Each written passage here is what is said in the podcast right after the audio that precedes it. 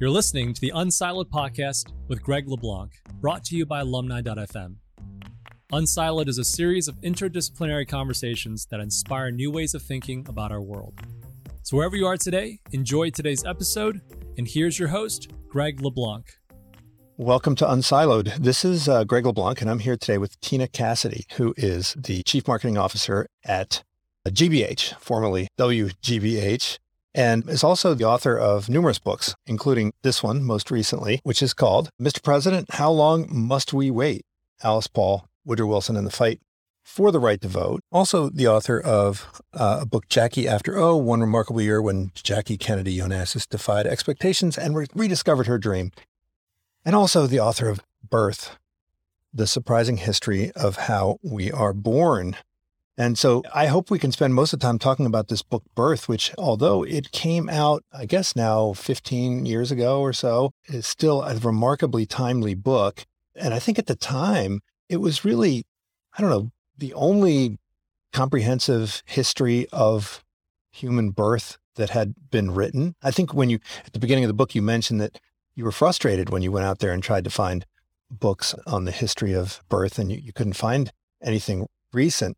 And, and I guess the question is, you know, we've got histories of everything. I mean, we've got histories of cod, we've got histories of milk, we've got histories of, you know, salt, we've got histories of of all these things. And and you know, birth is such is such an essential and important part of everything uh, human, and all of us have have been through it, and we've been doing it for an awfully long time. So why do you suppose it is that it has not been well studied by historians, you know, by academics, by by social scientists, and so forth?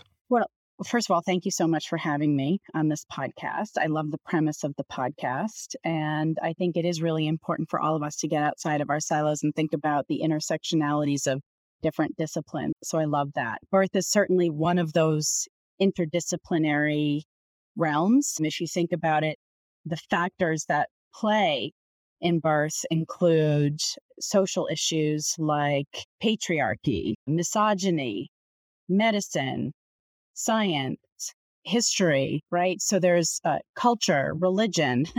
so all of these factors show up in that. And and you're right. I when I wrote this book, uh, which came out in 2006, there had not been a comprehensive history of childbirth written in 50 years, and that book, that previous book from 50 years earlier, had been written by a British obstetrician. So you can imagine that he certainly had a particular perspective on childbirth and uh, it was quite telling. That book title was called Eternal Eve. And the idea is that, you know, goes back to the Bible that, you know, the original sin came from women and that women were meant to suffer the curse of Eve, which means, you know, that bear the pain throughout their life, whether that was in childbirth or another matter. So, certainly not the perspective that I had as a, a mom in my 30s at that time. So, you know, I I was a journalist as well and and really wanted to kind of bring a different sort of discipline to looking at the history like what what are the scientific facts? You know is is that science evidence based or why is it that every culture and every generation has a different way of having a baby when it's the same ancient physiological process? So these are all sort of questions and, and approaches that part of me writing this book yeah, I think at the end of the book, you say that the book is about, to some extent, the conflict between nature and obstetrics. I, I, mean, obviously, it's much more complicated than that, but there does seem to be this narrative of the medicalization of the birthing process. And, you know, when we think of medicine, we think of sickness. And throughout the book, there's this theme that giving birth, it's not a sickness. Pregnancy is not an illness. And yet the medical profession has wanted to take over this activity. And I think you and I were born probably close to the same era, and our mothers were giving birth in an era when it was, I guess, peak hospitalization. Is that is that is that probably true? That at least yeah, in the U.S. Peak, I mean, hospitalization numbers have only have sort of stayed at the same level since our mothers gave birth in hospitals, assuming that's where your mother did it. But I think it was it was even more medicalized then. And uh, you know, where my mother, for example, uh, was unconscious when she gave birth to me, and that was the desired at that time. And it's kind of unfathomable to think that women would want that today. And I think most women don't. But again, it gets back to this point. Well, like, why did people think that was the right thing to do then?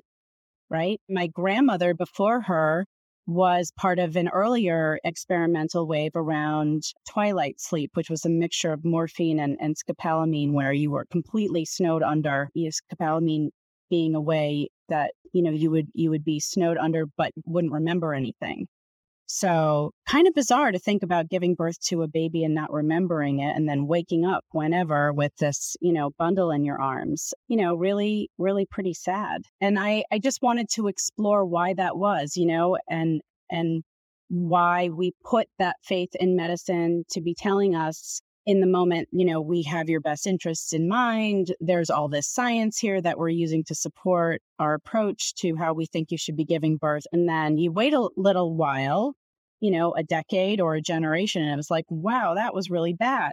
And yet, childbirth is consistently the same everywhere, all over the globe, right? And even today, or 10 years ago, you could look at how people gave birth in the United States versus how women gave birth in the Netherlands or somewhere in Africa, and they there would be cultural differences there.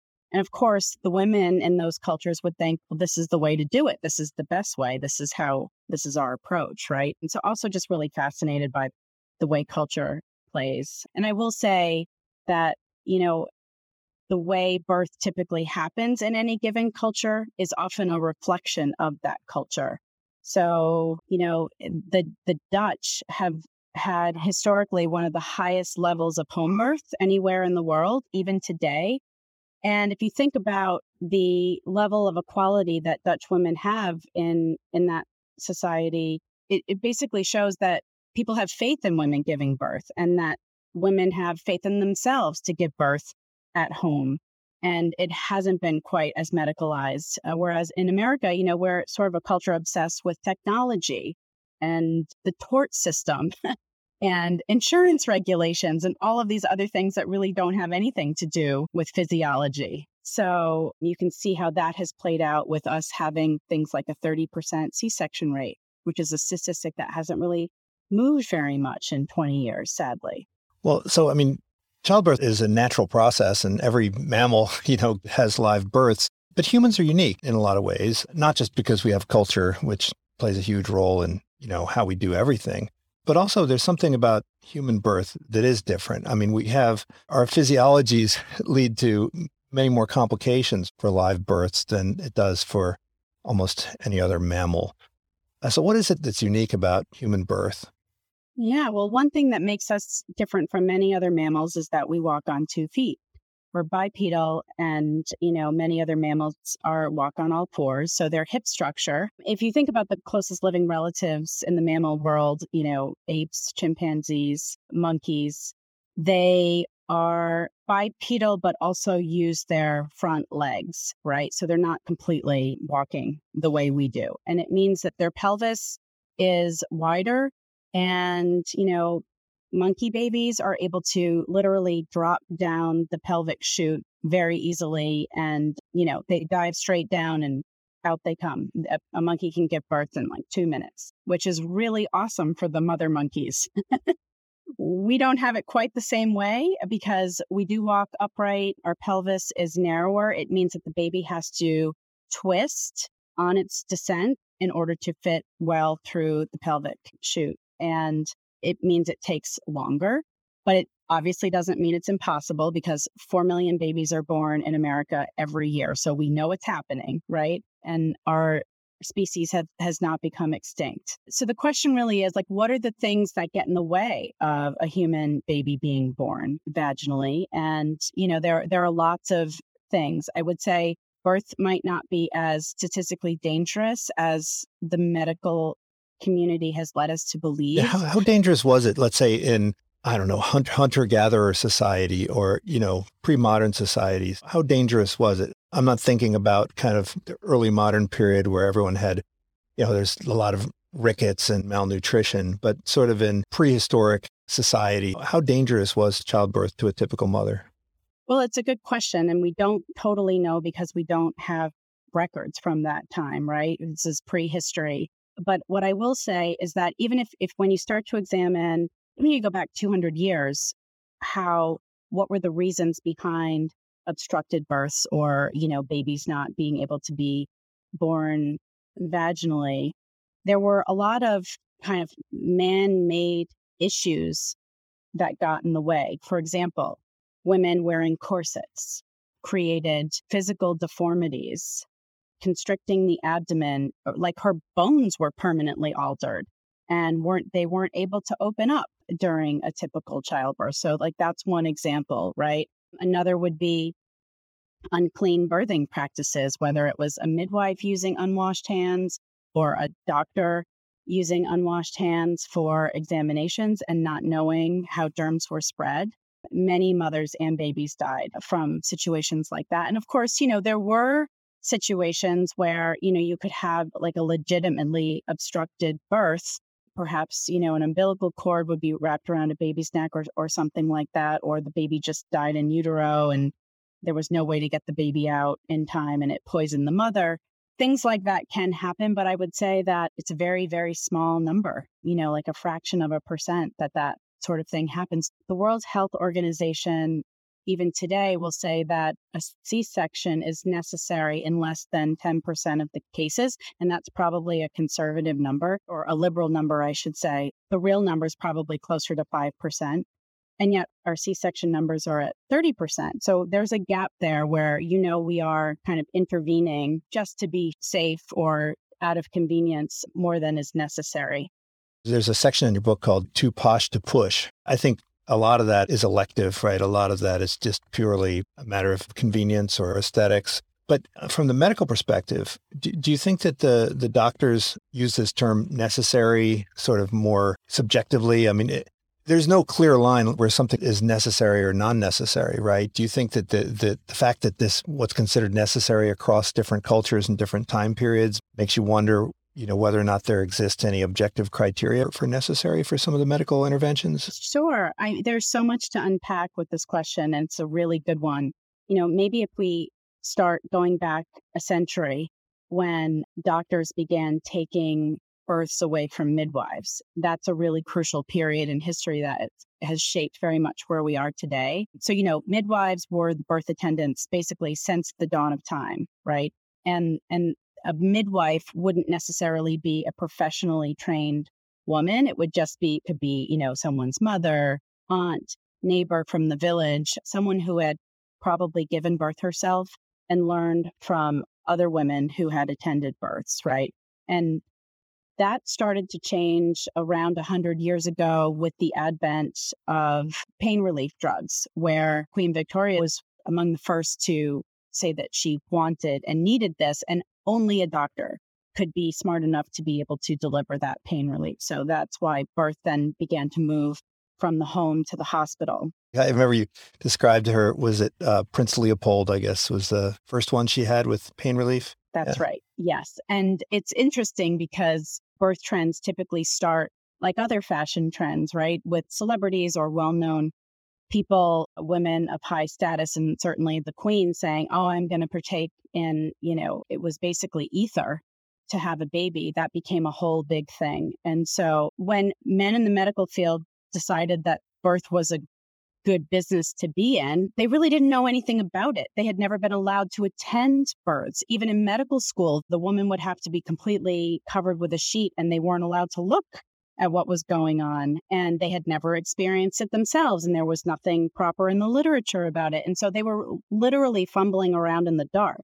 But because they had, you know, a degree a pedigree that said we're men, and it was all men at the time. Women weren't allowed to be doctors, they weren't allowed into medical school, that we have the authority and we know more. And that really wasn't the case. And sadly, a lot of information that had been passed down throughout time, midwifery information was was lost, a lot of the art and the craft. And so, you know, I, I think I think it just shows you that, you know, as a profession evolves, much can be gained and I certainly think, you know, there's so much life saving capability in obstetrics today that is amazing. But we also need to think about, you know, what has been lost as well. You know, the human touch, having someone attend your attend a woman throughout her birth experience is going to have a much different hormonal reaction that's going to make childbirth easier, faster, easier, you know, less painful. That is scientifically proven. And that's very different scenario than what happens in the obstetrical ward of a hospital, right? Where a nurse will come in and check on you and leave, and you're left with like, you know, blinking lights and beeping noises and strangers. And if you're in a teaching hospital, a bunch of residents show up and you're like, who's this? What's happening? And it can actually stall your birth because your hormones are saying, like, this is not a safe environment. You know, it's that that mammal instinct kicks in. So there's just so many interesting factors at play. Yeah, I thought that was interesting. The part about how, you know, when you're giving birth, it's a very vulnerable position, right? And so all mammals want to be in a safe place. They want to feel safe from predators. They want to make sure that they're not going to be attacked. And so having some familiar surroundings with some familiar people with emotional support can reduce stress levels and facilitate the birthing process. And yeah, it does seem awfully strange. You know, you take someone to this completely new place with all these new people, with all these strangers and people coming and going, and it doesn't seem optimal. But I want to ask about the profession of midwifery. It's not like these were amateurs. I mean, these were people who had a lot of tacit knowledge, a lot of kind of collective knowledge, a lot of wisdom that had been developed over the centuries. Maybe in retrospect, some of it seemed bogus, right? The use of different potions and so forth. But you know, quite a bit of it no, was no stuff more that, bogus than things that doctors were using as exactly, well, right? Exactly, Yeah. right, right.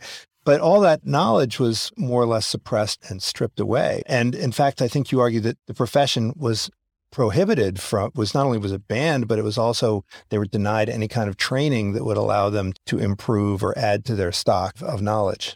Yeah, it's it's interesting to think about the time about a century ago again when we had waves of immigrants coming to America from Europe and many of them, you know, there were midwives among them. There were also granny midwives in the black community in the south, you know, where there was zero, you know, medical or sort of official care for women who were enslaved. You know, the, the thinking was, well, if these women, these midwives can't read, then they can't be smart, right? You know, it, it maybe they could read, they just spoke another language or they had their own ways of communicating. So it's it was this like sort of patriarchal, condescending way of judging someone's knowledge. You know, the and then that combined with this idea that the medical community knew that this was a business that they could and should own that they they just started systematically trying to shut down midwifery. So they they created laws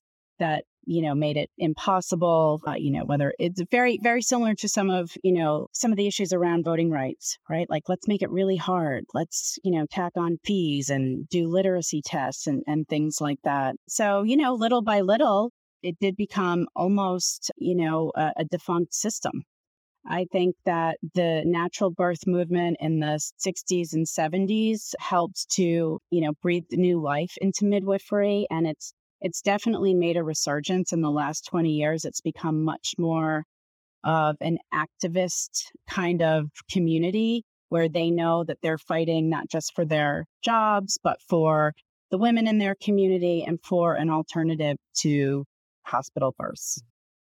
Now, you recount some pretty scary statistics where the fatality rate in hospitals was considerably higher than the fatality rate for home births in kind of the early 20th century. And, and yet it's interesting that the people who went to the hospitals in some cases were the wealthy, right? And the people who had access to hospitals. But in other cases, it was the very poor who were going into these hospitals. It, it doesn't seem like there was a clear correlation between wealth and, you know, where you gave birth. So in the South, right, if where you had poorer people, they had a lot more in the way of home births. But then, you know, sometimes in the cities, it was the prostitutes and the uh, destitute that wound up going into these laying in institutions. So was there a time when the people who actually had more wealth were the ones that had poorer outcomes because they were seeking out this medical attention, which was more harmful than good? That's a really great question. The women who were wealthy had access to doctors who could administer pain relief in the hospital. That was the magic combo, right? Like you, the women didn't just want to go to the hospital to have another place to give birth. They did it because they wanted to buy pain relief. So obviously, those would be upper class women who could afford that.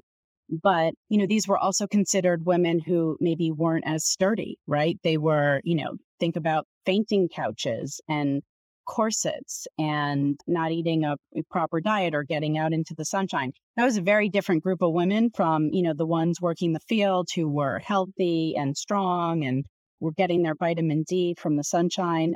Very different kind of scenario.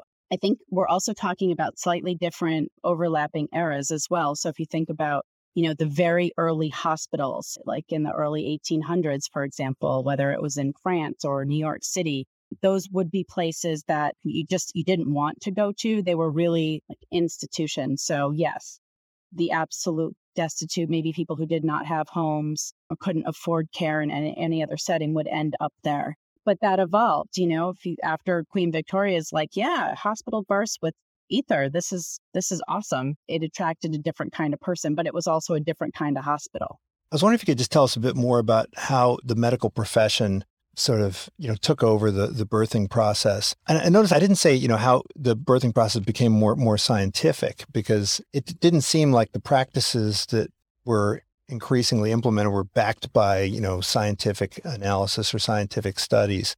It was more sort of a, a cultural belief in the importance of the medical profession and maybe some politics and behind the scenes lobbying for different legislative protections. What were some of the, the kind of motivations behind this kind of medicalization? Well, money, definitely. Market share, you know, that was the main driving force that got involved in childbirth.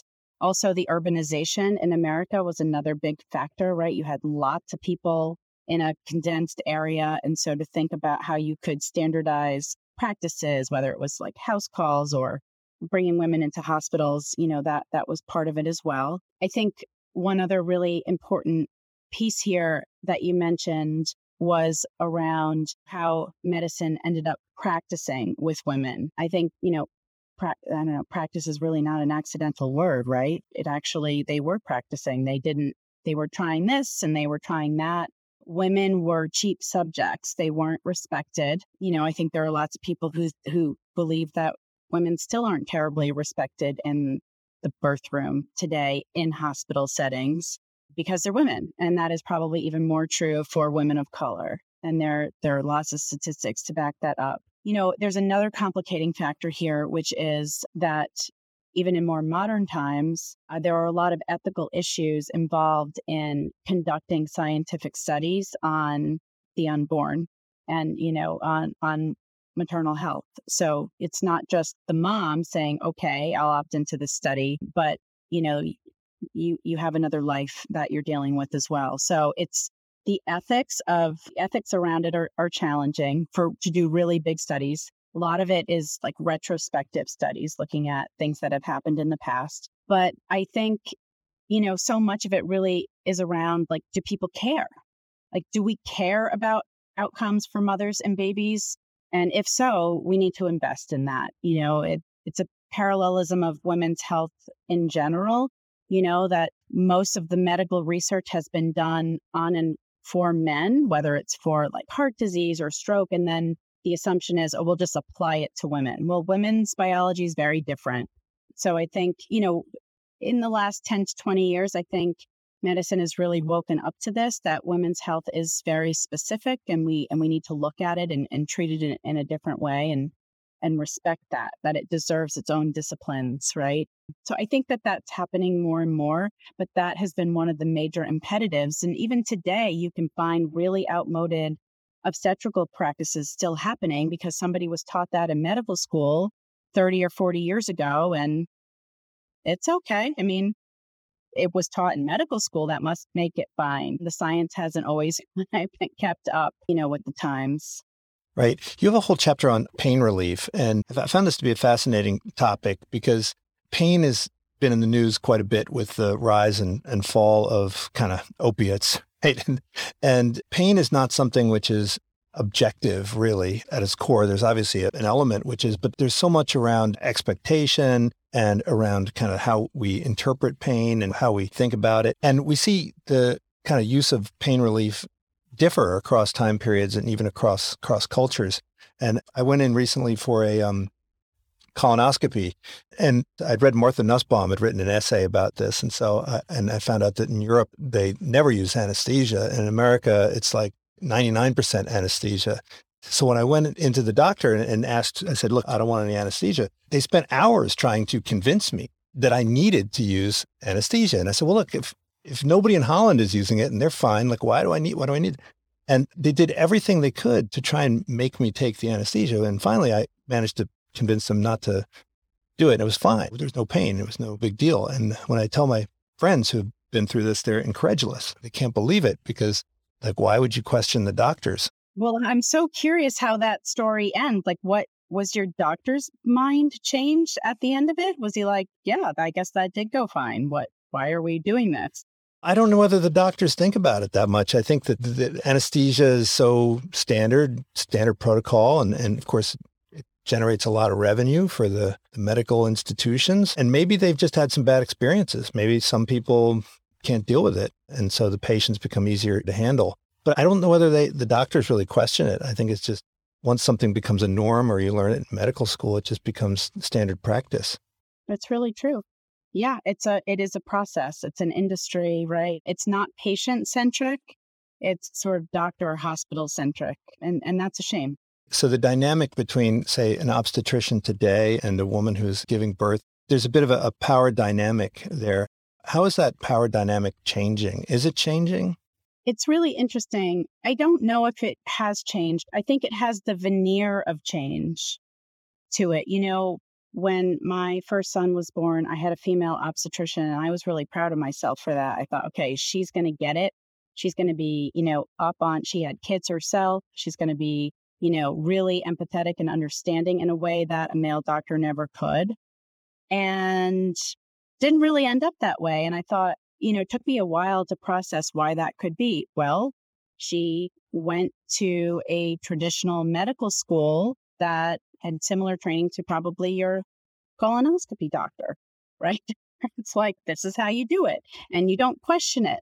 You know, hospital systems also have a lot of hierarchy and and politics and, and things like that that go on. So I, I think, you know, I would say the veneer of change is there, but there's probably a lot more work to do. And I will also say that there are a lot of really amazing male obstetricians out there who are kind of on the front lines of birth activism, talking about really important issues around racism and misogyny and power dynamics and, and all like that. So it's a mixed bag.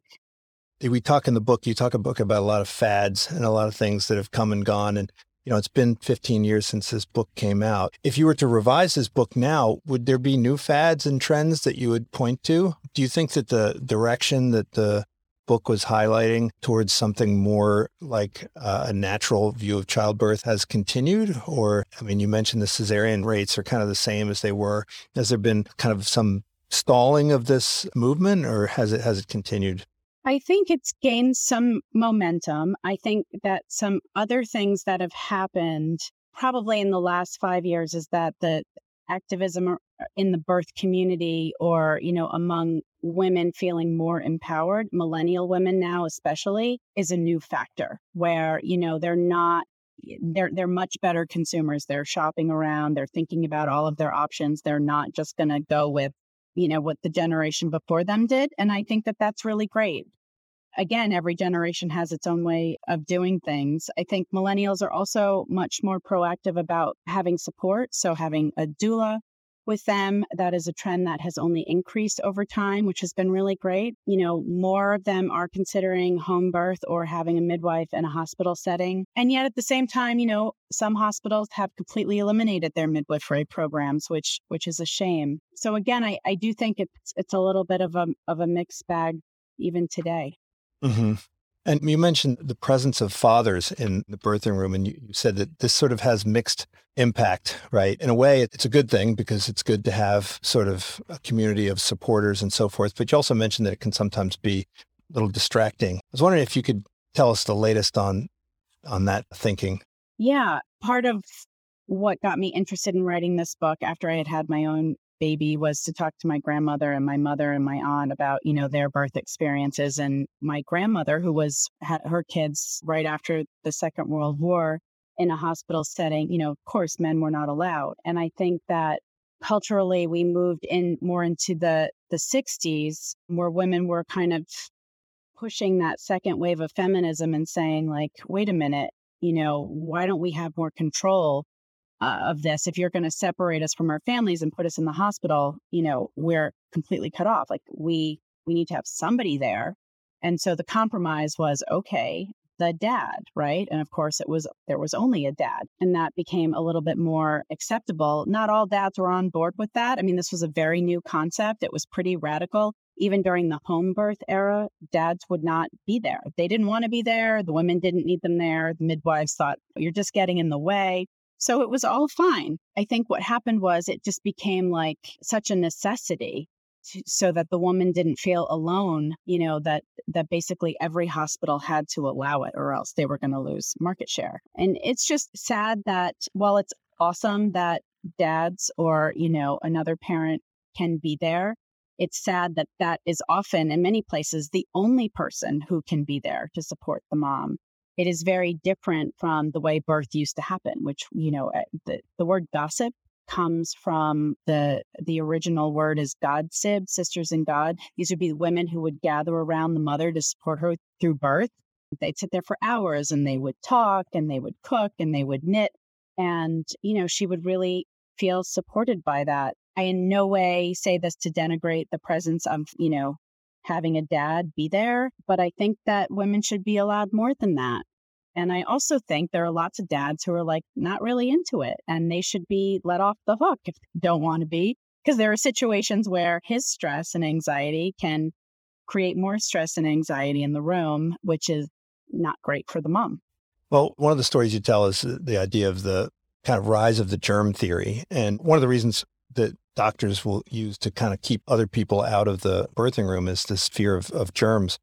And you describe how prior to Semmelweis and Pasteur, one of the main reasons why giving birth in the hospital was so dangerous is because of all the germs and disease that was circulating. And the doctors were really a vector for this.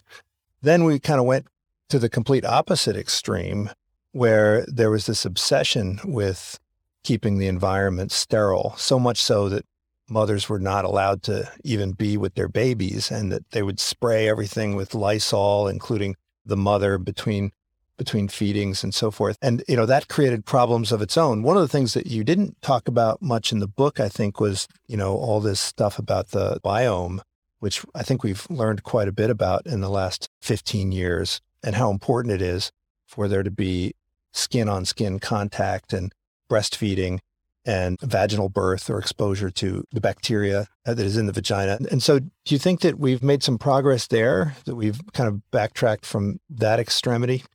Yeah, I do think so. I think that, you know, research around the human biome has been really important. And I think a lot of people have gotten the message about that. I think, you know, moms have demanded that into skincare. Hospitals, good hospitals anyway, are encouraging that. You know, even Vernix, which is something that people hadn't thought much about before in a hospital setting is now known to be really helpful to protect the baby. So that's that waxy, gooey substance that the baby will be born with. It's kind of white. Um, one thing that you might not know because it didn't end up in the epilogue of this book, but I, I had went on and had another baby who was born at home with a midwife. And that was a very different experience. And when I had him, the midwife just sort of helps lift the baby up and he's covered in all of the vernix and my immediately my immediate thought was okay he's got to get a bath and he's got to get all swaddled and wrapped and like that's how you get your baby right? But she said no in fact we're going to leave the vernix on and massage it into his skin and it's going to help protect him and keep him healthy. Like there's so much good stuff in that and it's just it's so interesting to think that something that the midwife valued, and there is now, of course, medical evidence about, was not had not been valued, you know, four years earlier with my with my previous child who did get the bath and showed up all shiny and clean in his blanket burrito. There are lots of different aspects of birth that are like that. Another one is cutting of the umbilical cord, where, you know, typical in a hospital setting, they'll cut it right away and clamp it, that just seems, you know, safe, efficient. Boom, now you can have your baby unhindered, right? But a midwife wouldn't do that. And more and more people are talking about the importance of letting the umbilical cord stop pulsing on its own because the baby's getting so much more awesome oxygen and nutrients through the blood as it's just gone through this stressful situation of being born and will actually help the baby breathe. There's no good reason to cut it except that, you know, the, the medical team's moving on. They need to give it a bath. The nurses are off to the next baby. You know, so I, I do think it's good to question all the steps in the process and to constantly be looking at the science. And I will just add, even for, you know, whether it's doctors practitioners or even parents, going to an evidence based medical database like the Cochrane Library can be really helpful so that you have the facts that you need looking at big studies, the few that have been done to to know like should the cord be cut or not. There's there is lots to read on it. Well, what's interesting is that a lot of the scientific advancements in this area were at least the ideas for these scientific studies came not from within the medical profession, but from kind of, you know, fringe folks, right? I mean, the natural childbirth movement was spearheaded by people who you don't normally think of as being, you know, scientific minded or scientific orientation. It's really more of a spiritual movement, kind of a almost, you know, antinomian movement to some degree. And and yet that's really what drove these scientific inquiries was the this kind of new age movement that came out of the 60s and 70s, a lot of it. Yes, I think because those were the people who were questioning our culture at the time, right? And there have been generations of women that have questioned the way the previous generation has given birth, right? So they weren't the first ones. I think if you recall earlier, I said that, you know, every generation has its own way of giving birth and every culture is reflected in the way women give birth. If you think about that time, like the hippie generation, right? People were very much thinking about how can we simplify our lives, get back to the earth, do things in a more natural way. You know, we're not wearing makeup, we're not wearing bras, we're not wearing shoes, we're eating brown bread, right? So it was of a piece. If you think about moving into the 80s, this was the era when women really wanted to have it all. So they wanted to be conscious while giving birth, but they didn't want to feel the pain. This was sort of the introduction of the epidural right? And now I think women are a little bit more about, I want to give birth my way. Things are much more personalized, you know, so it's not as cookie cutter as it as it might have been women are trying to be more in control and just in the same way that like you know you put your own monogram on a on a purse. Millennial moms today are saying you know they're they're sort of picking the best of all of the things that are available to them and in some ways it's become a little bit of a consumer culture. You know, like I'm going to go hire a doula and I'm going to go hire a night nurse and I'm going to go do prenatal yoga and and all like that and it's it's really interesting to see how that's playing out. Do you think that that desire for control can sometimes be problematic for a process which is ultimately not something that's easy to control? I mean, isn't you know, the medical environment is is organized to control that process and runs up against limits. And so, you know, we as individuals might have run into similar limits when it comes to controlling this process. Yes, of course, this has always been true. I mean, I think, you know, women have been and midwives have been thinking about and doctors how can we control this you know event that is seemingly beyond our control and we and we have we've placed time limits on how long it is acceptable to push the Friedman curve is like a real thing where they're like, okay, three hours, time's up. You can't push beyond that. Well, who said? You know, I mean, some of it is ridiculous, you know, but I, I do think that I'll, I'll never forget when I was researching this book, I spent time in, in hospitals and there was a little cartoon posted inside the OB lounge that basically said, you know, when a woman comes in with a birth plan, that's the woman who's going to end up with a C-section, right? Because, you know, the idea is the, the more control you try to get, the, the less control you're going to have in a situation like that. It's interesting to think about, you know, you, you kind of do have to go into your mammal brain and be like, you just give into it, right? And, and stop overthinking because that's when you mess up your flow of hormones or you get scared or anxiety kicks in and, and it changes the the balance of the whole flow. So yeah, control control's hard, but it's not just moms who try to control birth. It's really everybody involved. With the rising C-section rates, there are some segments of the world, like I think wealthy people in Brazil, you cite, where the C-section rate is like 90%.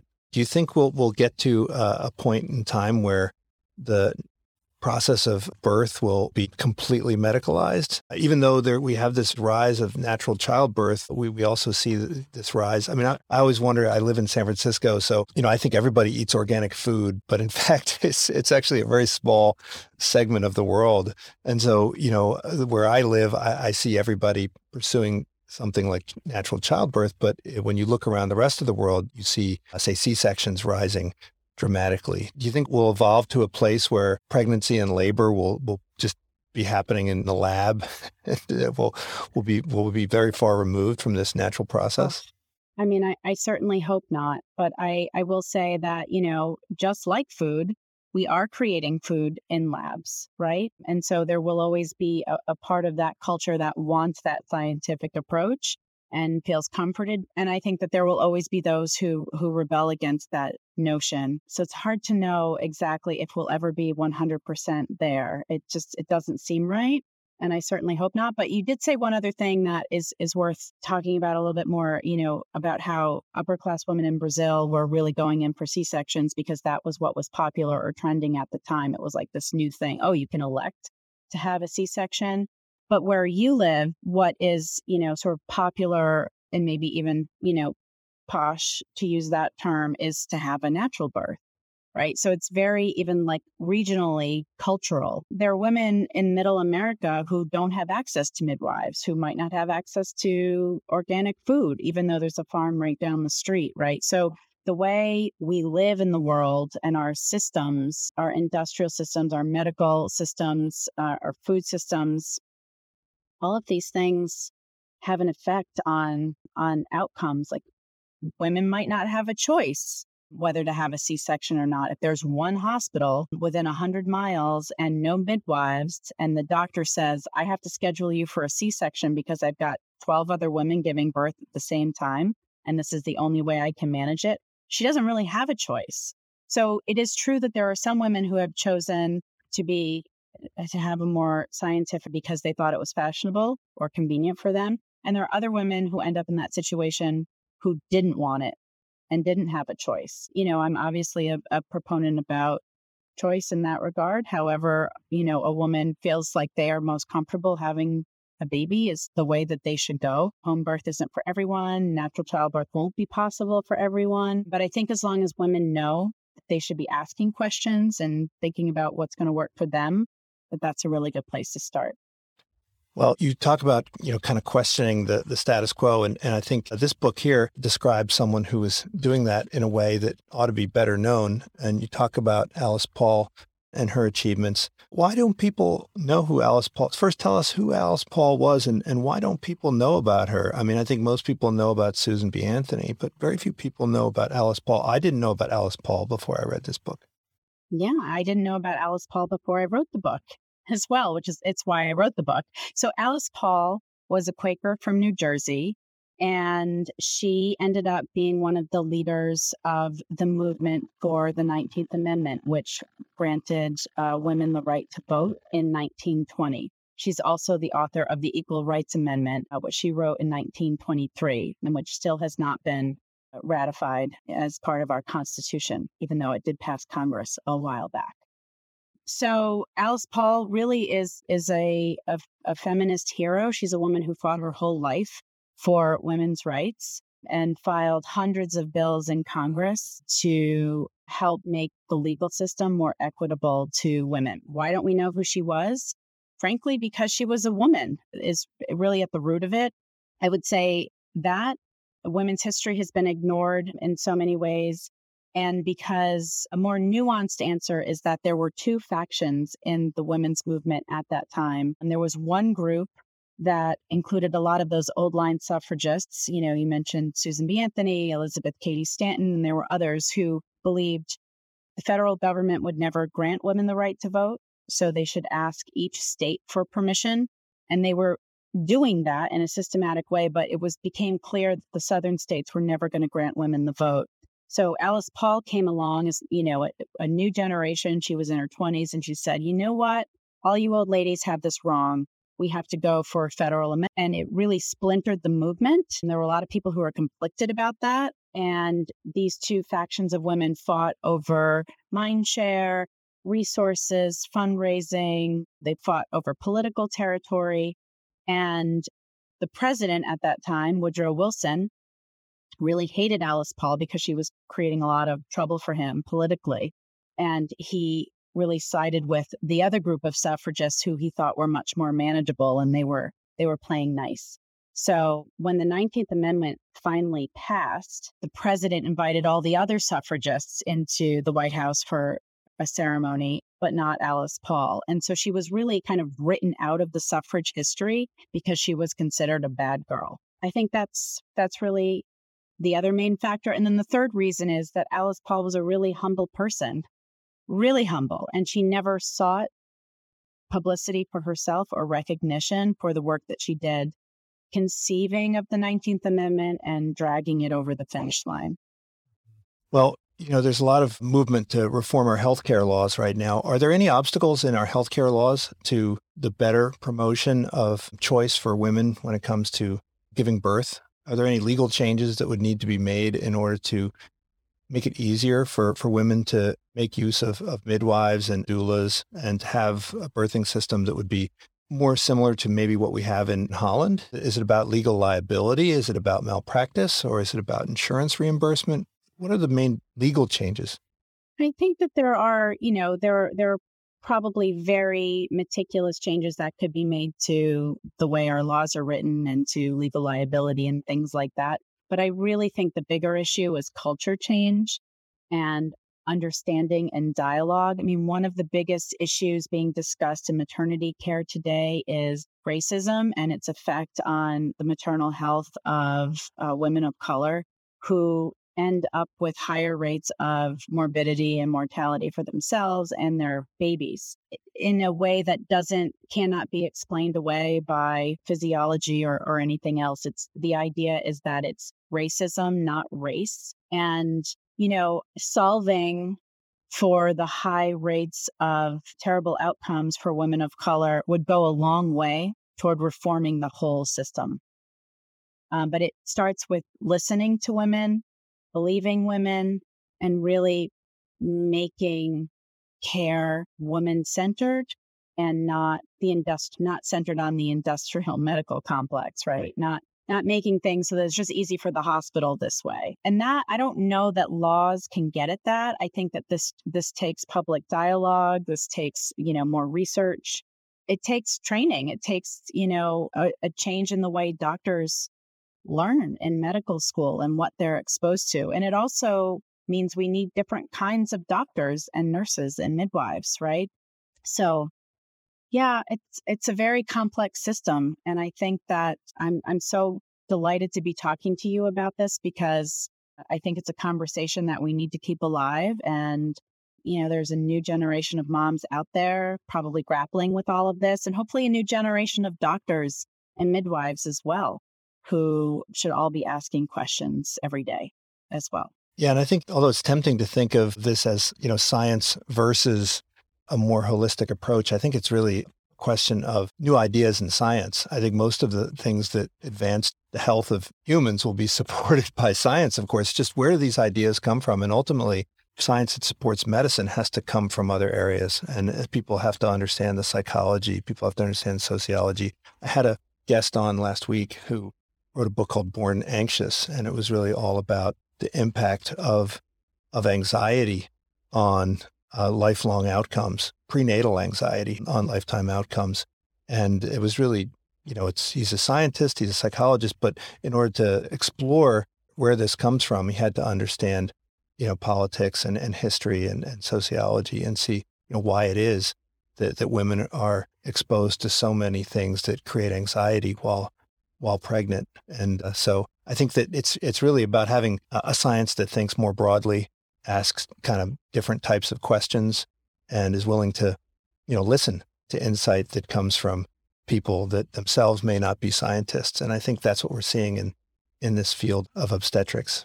Tina, thank you so much for joining me. It's really been enjoyable. I've enjoyed your book when I read it over 15 years ago, and, and it's it's great to see that you're still thinking about these issues. And of course, Mr. President, how long must we wait in the middle of it right now? And I'm enjoying it immensely. So thank you so much. Well, thank you. Yeah, I really appreciate the time. Thank you for tuning in to the Unsiloed podcast. If you enjoyed today's episode, please give us a five star rating and review. To listen to other episodes, please visit our website at www.unsiloedpodcast.com.